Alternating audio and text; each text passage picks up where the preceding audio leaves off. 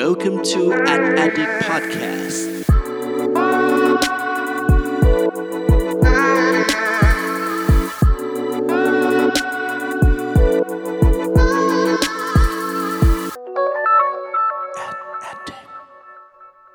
สวัสดีครับ ขอต้อนรับเข้าสู่ Addict Podcast ตอนที่ 46 กับผม เพิร์ดพงปฏิภาสุขยืดครับ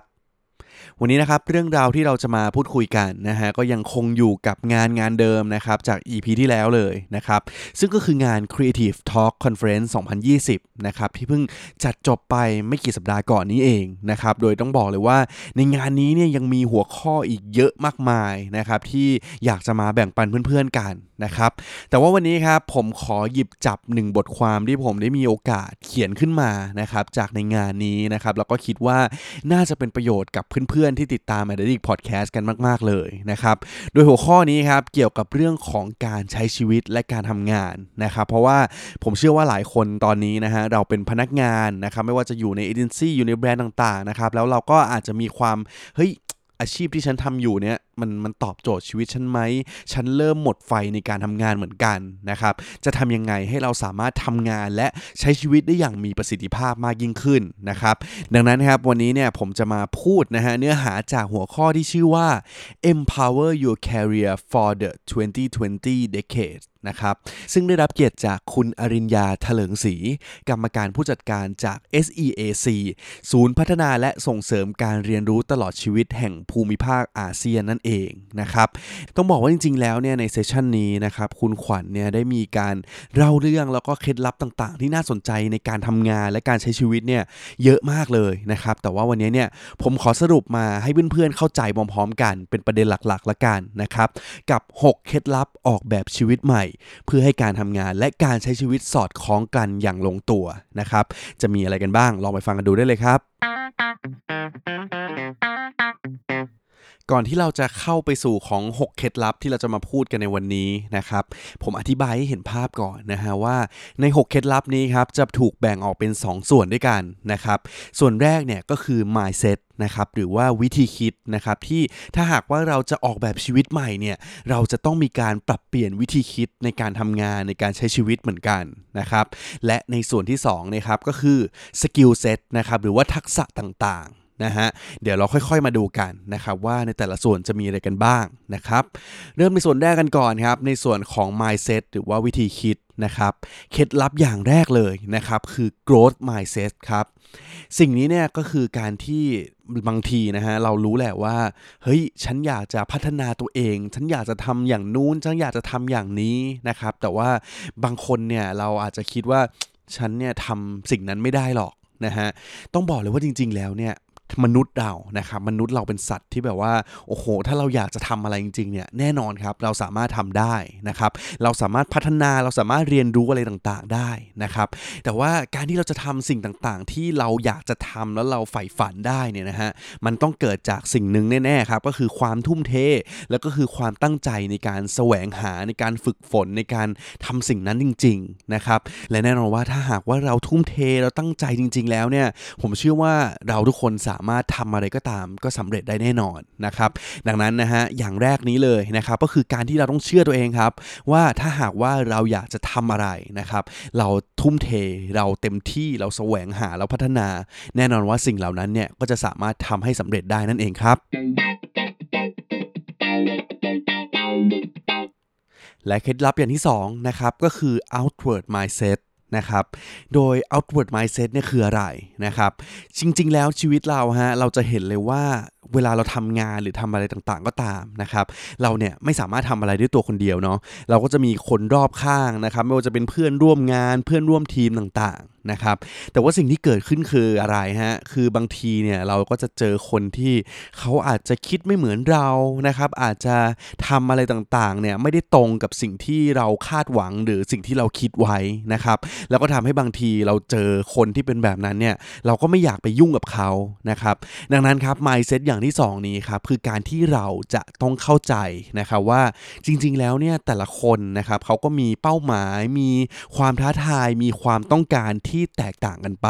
นะครับเพราะว่าลองกลับมาดูตัวเราเองนะครับตัวเราเองเนี่ยก็มีสิ่งที่แตกต่างจากคนอื่นเหมือนกันนะครับดังนั้นเนี่ยสิ่งที่เราต้องทำความเข้าใจให้ชัดเลยครับคือต้องเข้าใจตัวเราเองและเข้าใจคนอื่นด้วยนะครับว่าทุกคนเนี่ยมีความต้องการ มีความคิดมีวัตถุประสงค์ในการใช้ชีวิตต่างๆ ที่แตกต่างกันนะครับ แล้วพอเราเข้าใจแล้วนะครับ เราก็จะเห็นมุมมองใหม่ ๆ แล้วก็เปิดรับในความคิดเห็นที่แตกต่างเนี่ยมากยิ่งขึ้นนั่นเอง แล้วก็จะทำให้เราสามารถทำงานร่วมกับผู้อื่นได้อย่างมีความสุขมากขึ้นนะครับดังนั้นเคล็ดลับอย่างที่2นะครับก็คือการที่เราจะต้องเข้าใจนะครับว่าคนอื่นนะฮะเขาแตกต่างจากเรานะครับแล้วพอเราเข้าใจแล้วเราก็จะใช้ชีวิตเราก็จะทำงานกับคนอื่นได้อย่างราบรื่นมากยิ่งขึ้นนั่นเองครับ และอย่างที่3นะครับก็คือ learning mindset นะครับ คือพอพูดคำว่า learning หรือว่าการเรียนรู้เนี่ย หลาย ๆ คนนะฮะ มักจะนึกถึงว่า เฮ้ย มันก็คือการที่สมัยชั้นเรียนหนังสืออยู่ ปริญญาตรี ปริญญาโทนะครับ หรือว่าไปเข้าคอร์สสัมมนา ไปเรียนเวิร์กช็อปอะไรต่าง ๆ หรือว่าเข้าหลักสูตรอะไรต่าง ๆ นะครับ แต่ว่าจริง ๆ แล้วเนี่ย ถ้าพูดถึงการเรียนรู้จริง ๆ นะฮะ เราลองมาทบทวนชีวิตเราจริง ๆ ดูนะครับ เราเนี่ยเรียนรู้สิ่งต่าง ๆ เนี่ย ผมเชื่อว่าหลายคนเนี่ยเรียนรู้จากการทำงาน การใช้ชีวิตจริง ๆ นอกจากห้องเรียนเนี่ยมากกว่าด้วยซ้ำนะครับ ดังนั้นแน่นอนว่าการเรียนรู้ครับมันไม่ได้มาจากการเรียนเพียงอย่างเดียวนะครับ แต่ว่ามันคือการหาประสบการณ์ หาแรงผลักดัน หาแรงกระตุ้นใหม่ๆนะครับเพื่อเราจะได้เป็นหาเป็นสิ่งที่แบบท้าทายตัวเองนะครับ ว่าเฮ้ยจริง ๆ แล้วเนี่ยถ้าฉันอยากจะเรียนรู้อะไรนะครับ ฉันจะต้อง achieve มัน ฉันจะต้องทำให้มันสำเร็จให้ได้ นะครับ แล้วพอเราหาความท้าทายเหล่านั้นเจอครับ มันก็จะทำให้เราเนี่ยกระตุ้นตัวเองแล้วก็อยากเรียนรู้อะไรใหม่ๆอยู่ตลอดเวลาเหมือนกันนะครับ ซึ่งแน่นอนว่าจริง ๆ แล้วเนี่ยพอพูดถึงการเรียนรู้แบบนี้นะครับ มันก็ไม่มีใครที่สามารถมาบังคับเราได้หรอกครับ นอกจากโอเค บางทีหัวหน้าอาจจะส่งเราไปเรียนนู่นเรียนนี่บ้างนะครับ แต่ว่าอย่างที่ผมบอกว่านอกจากการไปเรียนพวกนั้นเนี่ย เราจะต้องหาอะไรเรียนเพิ่มเติมด้วยตัวเอง เป็นการเรียนรู้นอกห้องเรียนเหมือนกันนะครับ ดังนั้นนะครับเคล็ดลับอย่างที่ 3 นี้ครับคือ learning mindset นะครับหรือว่าการเรียนรู้ที่เราเนี่ยจะต้องหมั่นเรียนรู้หมั่นศึกษาหมั่นอัปเดต ด้วยการที่เราจะต้องอยากเรียนรู้ด้วยตัวเราเองนั่นเองครับและเคล็ดลับอย่างที่4นะครับก็คืออาจาย mindset นะครับ จริงๆคาว่าอาจายเนี่ยจริง ๆ ผมเชื่อว่าหลายคนน่าจะเคยได้ยินมาก่อนหน้านี้นะครับ เพราะว่ามันเป็นวิธีการหนึ่งในการทำงานนะครับ เป็นทฤษฎีหนึ่งนะครับที่สามารถให้คนเราเนี่ยทำงานเป็นทีมได้อย่างมีประสิทธิภาพนะครับ แล้วก็มักจะใช้ทฤษฎีนี้เนี่ยในการทำงานในสตาร์ทอัพหรือว่าองค์กรต่างๆ ที่เป็นยุคใหม่นั่นเองนะครับ ซึ่งจริงๆแล้วเนี่ย พอมาถึงชีวิตของพวกเราเองครับ ถ้าแปลง่ายๆเลยนะครับ มันก็คือการทำงานร่วมกันเพื่อให้ผลลัพธ์ของงานเนี่ยมีประสิทธิภาพสูงสุด นะครับดังนั้นเนี่ยพอมาเป็นชีวิตเราเองแล้วนะครับถ้าหากว่าเราจะทำงานให้มันมีประสิทธิภาพสูงสุดได้เนี่ยแน่นอนครับเราไม่สามารถทำด้วยตัวเราเองคนเดียวได้แน่นอนนะครับดังนั้นเนี่ยพอเราทำงานครับไม่ว่าจะเกิดปัญหาหรืออุปสรรคอะไรต่างๆ ก็ตามครับ เราจะต้องหาวิธีการใหม่ๆนะครับในการแก้ไขสิ่งเหล่านั้น โดยที่เราอาจจะต้องไปปรึกษาคนอื่น หาวิธีการลองแชร์ ลองพูดคุยกับคนอื่นมากยิ่งขึ้น ลองช่วยกันวางแผนมากยิ่งขึ้นนั่นเอง นะครับ ดังนั้นอย่างที่ 4 นี้นะครับง่ายๆเลยครับคือการที่เราจะหาวิธีการแก้ไขหรือว่าหาหนทางหาวิธีการต่างๆนะครับ เราไม่ควรทำด้วยตัวเองคนเดียวนะครับ เราควรขอความคิดเห็น ขอความร่วมมือ ขอการทำงานร่วมกับผู้อื่น เพื่อให้การทำงานของเราเนี่ยมีประสิทธิภาพอย่างสูงสุดนั่นเองครับ และเคล็ดลับอย่างที่ 5 นะครับ ซึ่งเป็นข้อสุดท้ายในส่วนของ mindset นั่นเองนะครับ ก็คือ curious mindset นะครับ จริงๆแล้วเนี่ยพอพูดถึง curious mindset นะครับมันก็คือการที่เราเนี่ยจะต้องหาสิ่งต่างๆ ที่มันแปลกใหม่อยู่เสมอนะครับ เพราะจริงๆแล้วเนี่ยผมเชื่อว่าทุกๆคนนะครับมี comfort zone นะครับหรือว่าพื้นที่ที่เราเนี่ยอยู่ตรงนั้นแล้วเรารู้สึกสบายใจนะครับทำสิ่งนั้นแล้วมันเอ้ยมันก็สบายใจฉันคุ้นเคย ฉันชินกับการทำสิ่งนี้แล้วนะครับ แต่ว่าจริง ๆ แล้วเนี่ยหารู้ไหมว่าถ้าหากว่าเราอยู่ณจุดนั้นนานๆนะครับมันอาจจะทำให้เราเนี่ยไม่ได้พัฒนาศักยภาพอะไรหลายอย่างเหมือนกันนะครับทำให้สกิลทำให้ทักษะทำให้วิธีการคิดหรือการทำงานอะไรต่าง ๆ ของเราเนี่ยมันอยู่กับที่นะครับ แล้วก็ไม่ได้มีการพัฒนาต่อยอดไปนะครับ ดังนั้นถ้าพูดถึงการใช้ชีวิตและการทำงานที่มีประสิทธิภาพจริง ๆ นะครับ เราเนี่ยควรจะค้นหาแล้วก็ลองสิ่งใหม่ ๆ อยู่เสมอนะครับ โดยอาจจะเริ่มต้นจากอะไรง่าย ๆ เลยนะครับ เช่น การเอาตัวเราออกไปอยู่ในที่ที่เราไม่คุ้นเคยบ้างนะครับ ตัวอย่างเช่นนะฮะสมมติผมเองละกันนะครับ ผมเป็นคนที่ปกติแล้วนะครับเราทำงานนะครับเราก็อาจจะมีการพรีเซนต์ลูกค้านะครับ แต่ว่าเราอาจจะไม่ได้พูดคุยกับคนหมู่มากเท่าไหร่นัก นะครับ พอมีโอกาสนะครับมีคนเชิญไปให้พูดงานต่างๆนะครับ ผมก็อาจจะเนี่ยแหละลองไปพูดงานต่างๆมากขึ้นนะครับ เพื่อออกจาก comfort zone ของเรานะครับ แล้วก็ทำให้ได้เรียนรู้ได้ฝึก skill อะไรใหม่ ๆ เหมือนกันนะฮะหรือแม้แต่กระทั่งตัวอย่าง ผมเชื่อว่าใครหลาย ๆ คนนะครับ เอาเป็นสายโฆษณา สายดินซี่สาย marketing อย่างพวกเราแล้วกันนะครับ เราอยู่กับวงการการตลาดตลอดเวลาเลยครับ แต่ว่าเวลาที่ตอนนี้เนี่ยเราได้ยินคำว่า Data Data ครับบางทีเรารู้แหละว่ามันสำคัญนะครับ แต่ว่าเราอาจจะรู้สึกว่าเฮ้ยมันน่าเบื่อมันยากนะครับนี่แหละลองออกไปบ้างนะครับ ลองไปเรียนรู้ลองไปทำเข้าใจเครื่องมือ Analytic หรือว่าการใช้ Data ต่างๆ มากยิ่งขึ้นนะครับ แล้วพอเราเรียนรู้สิ่งเหล่านี้แล้วเนี่ยวันหนึ่งผมเชื่อว่ามันจะกลับมาทำประโยชน์ให้เรา โดยที่เราอาจจะคิดไม่ถึงมาก่อนแน่นอน นะครับดังนั้นครับข้อ5นะครับข้อสุดท้ายในส่วนของ mindset นี้นะครับก็คือการที่เราควรจะออกจาก comfort zone ไปหาอะไรใหม่ๆ ไปเรียนรู้อะไรใหม่ ๆ นั่นเองครับและเคล็ดลับอย่างที่ 6 นะครับ ซึ่งคราวนี้เนี่ยเราจะมาพูดกันในส่วนของ skill set กันบ้างนะครับ หรือว่าทักษะนั่นเอง นะฮะ ซึ่งพอเรามี mindset เรามีวิธีการคิดที่เฮ้ยดีแล้วนะครับ แน่นอนว่าอีกส่วนหนึ่งนะครับทักษะก็เป็นสิ่งที่เราต้องพัฒนาควบคู่ไปเหมือนกันนะครับ เพื่อให้ทำงานแล้วก็ใช้ชีวิตได้อย่างมีประสิทธิภาพนะครับซึ่งถ้าพอพูดถึงเรื่องทักษะแล้วนะครับ ปัจจุบันเนี่ยบอกเลยว่าเราทุกคนนะครับจะต้องผสมผสานเรื่องของ soft skill นะครับเช่นการพูดคุยการสื่อสารการนำเสนอนะครับ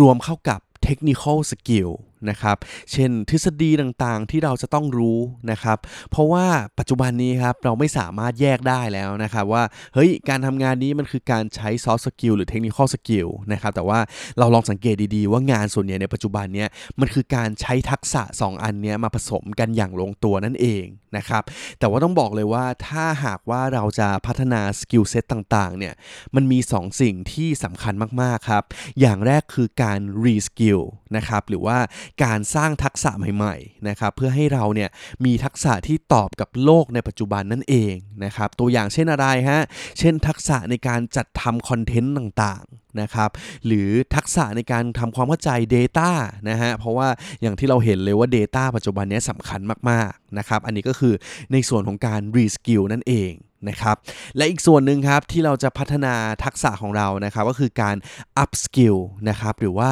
การเสริมสร้างทักษะเดิมที่เรามีอยู่ ให้ทักษะเหล่านั้นเนี่ยมีประสิทธิภาพนะครับแล้วก็สามารถใช้กับโลกปัจจุบันได้อย่างมีประสิทธิภาพมากยิ่งขึ้นนั่นเองนะครับตัวอย่างเช่นอะไรครับ ตัวอย่างเช่นเรามีการพูดการสื่อสารที่ดีอยู่แล้วนะครับเราอาจจะต้องหาทักษะเพิ่มเติมครับว่าเฮ้ยถ้าเป็นปัจจุบันนี้นะครับเป็นอยู่ในโลกดิจิตอลแล้วเนี่ยเราจะพัฒนาทักษะนี้ยังไงให้มันดีกว่าเดิมได้อีกนะครับก็จะเป็นในส่วนของ